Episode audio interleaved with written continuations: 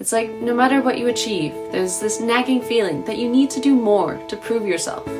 That when you scroll through social media, you see others and their accomplishments, and suddenly yours seems to pale in comparison. Welcome to the Christian CEO podcast.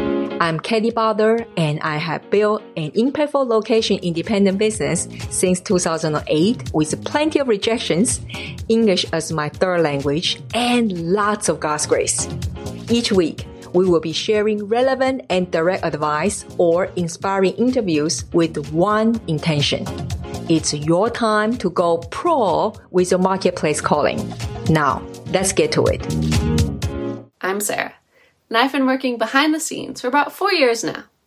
But now we feel it's time for the next generation to also start leading and sharing their voices too.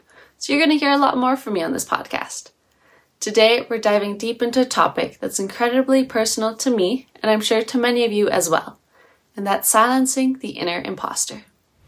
So, as some of you may know, not only do I work together with my mother, but I'm also still navigating the complexities of university life juggling between exams, papers, and presentations in two languages. Now, my journey hasn't exactly been a walk in the park.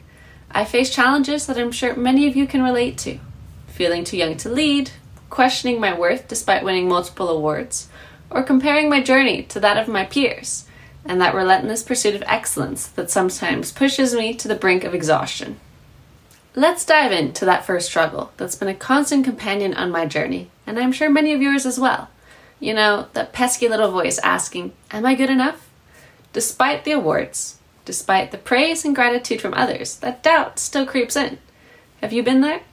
It's like no matter what you achieve, there's this nagging feeling that you need to do more to prove yourself. That when you scroll through social media, you see others and their accomplishments, and suddenly yours seems to pale in comparison. Have you been there? So, I started my university studies at 18 after I finished high school, which is pretty normal for the US. But in Europe, most of my classmates don't start until around 20, either due to gap years, military service, or extended high school years. So when I was joining student organizations, I often found myself grappling with the feeling of being too young to be taken seriously, let alone be elected to higher positions in student clubs. But guess what? I got elected. But even after that, that imposter syndrome still found a way to sneak in. It often whispered to me, You're too young, too inexperienced. So today, I want to take the time to share the lessons that I've learned along the way, how I've overcome some of these challenges, and hopefully can shed some light on your own journey. Lesson number one embracing authenticity. Now, this is probably one of the most crucial lessons that I've learned I'm sure you've probably heard this word also thrown around a lot by different experts, but they do have a point. Because instead of trying to fit into my own preconceived ideas of what a leader should be or should do, I embraced my authentic self and built my confidence up by reassuring myself that people liked me for me. Now, by no means am I your typical Swiss university students, even though I love to be punctual, but that actually helped me stand out because by showcasing my willingness to try new things and bringing in new ideas and another perspective, I was being me. Well, my Swiss German definitely needed some work and still does. That factor, neither my young age, was going to disqualify me. Actually, 1 Timothy 4:12 also reminded me that I shouldn't let others, including and especially myself, let my age hold me back. Lesson number 2: Celebrating small wins. Are you a Christ centered female founder looking for a transformative 2024?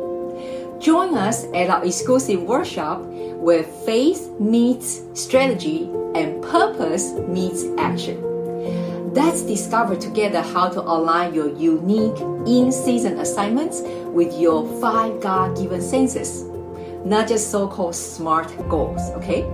Embrace your environment and cultivate the new habits that bridge the gap between where you are now to where you want to be. And that's a plan your year with such a joy, purpose, and a community that supports your Christ centered journey. Here's the thing spaces are limited, so reserve your spot today and step into your most vibrant, aligned 2024. Another valuable lesson for me, and something that I'm currently still working on, is the importance of celebrating those small wins. Now, I don't know about you, but when I complete a project, whether it's giving a presentation, editing a podcast episode, or currently decorating the flat for Christmas, I tend to dive straight into the next thing um, because it just means I've ticked another thing off of my to do list. Now, doing this means that I don't take the time to recognize what I've just accomplished or finished, which also means that it gives space for that inner voice to come back and tell myself that perhaps it wasn't a good enough job. Yeah, it could have been a good job, but I need to do better the next time. Now, this small inner voice, I'm sure, nags many of you as well. And here's something that I've learned to do instead.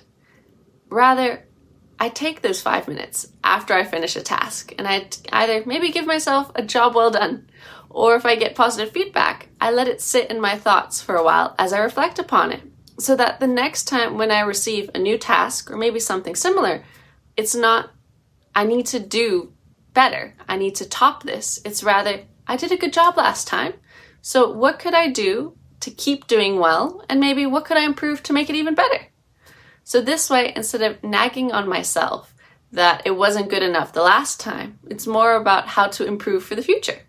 Do you see the difference? Lesson three seeking mentorship. Now, many people will tell you that you can't do it all on your own, and they're right. Overcoming imposter syndrome often involves seeking guidance from those who have walked similar paths or been in the place you are now. I've been blessed to have mentors in different parts and times of my life who've helped me to gain insight and wisdom to help navigate these challenges. They would remind me to stop beating myself up, and that a lot of times these fears and doubts are actually coming from myself. At the end of the day, we actually are our own worst enemies. And I think one of the best pieces of advice I got when asking an upperclassman at university for their thoughts on how to be a good leader was the following. He told me that I should stop getting inside my own head and recognize that actually everyone is doubting themselves. So they're not thinking about you. So you need to stop trying to fit in the mold of what you think you should be doing. Rather, just do it. As you may have noticed in these lessons, one of the most powerful things that I do to silence that inner imposter is to adjust how I think about myself and the way that I talk to myself. Now, this doesn't happen overnight, and don't get me wrong, while I've come a long way, that inner voice definitely pops up every now and then. But I do have more coping mechanisms and strategies to silence it. So here are a few of the strategies that I use, and I hope that perhaps they can help you too. Strategy number one saving compliments and positive feedback. A few years ago, I attended a leadership conference for university students, and they had this wall where everyone had an envelope with their name and photo on it. So, throughout the conference, you could leave sticky notes with compliments, positive affirmations, or words of encouragement, so that when they went home, they took the envelope with them and got to read it. I actually still have my envelope, and I've also started saving some of the emails that my professors have sent me. And I also write down in a notebook the encouraging words or positive feedback that I've received from my peers.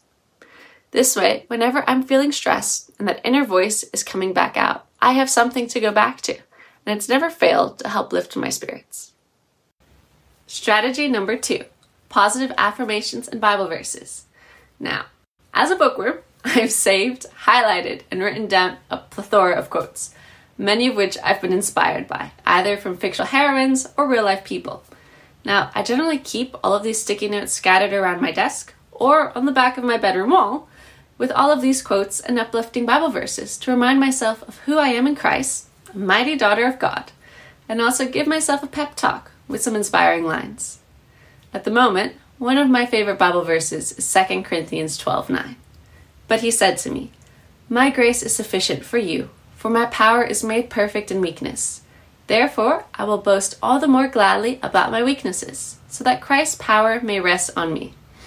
For me, this Bible verse is a perfect illustration of how whenever I get that inner nagging voice, you know, that imposter syndrome coming back up to remind me, you know, hey, I'm not good enough, I'm not experienced enough, I don't know enough about this topic to be giving a presentation on it.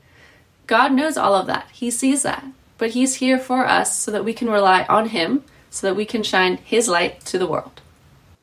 As we wrap up today's episode, I want to leave you with this you're not alone in your journey. Whether you're a university student, an entrepreneur, or maybe a combination of both, that inner imposter might knock down on that door, but you have the power to silence it.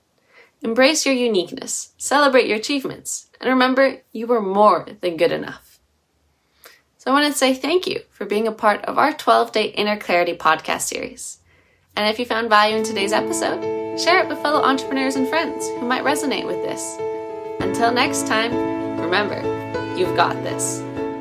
Hi there. If you have found this episode resonating with you, would you please consider to take a moment? Just drop a review on Apple Podcast. It will serve a fresh dose of blessings to those of us who work so hard to produce the content week in and week out. Please go to kellybutler.com forward slash review. Again, that's kellybutler.com forward slash review. We really appreciate it. And you will also help more fellow Christian CEOs find this podcast. Thank you so much. Remember, you matter. See you in the next episode. Thanks for listening to the Christian CEO Podcast at www.kellybutler.com.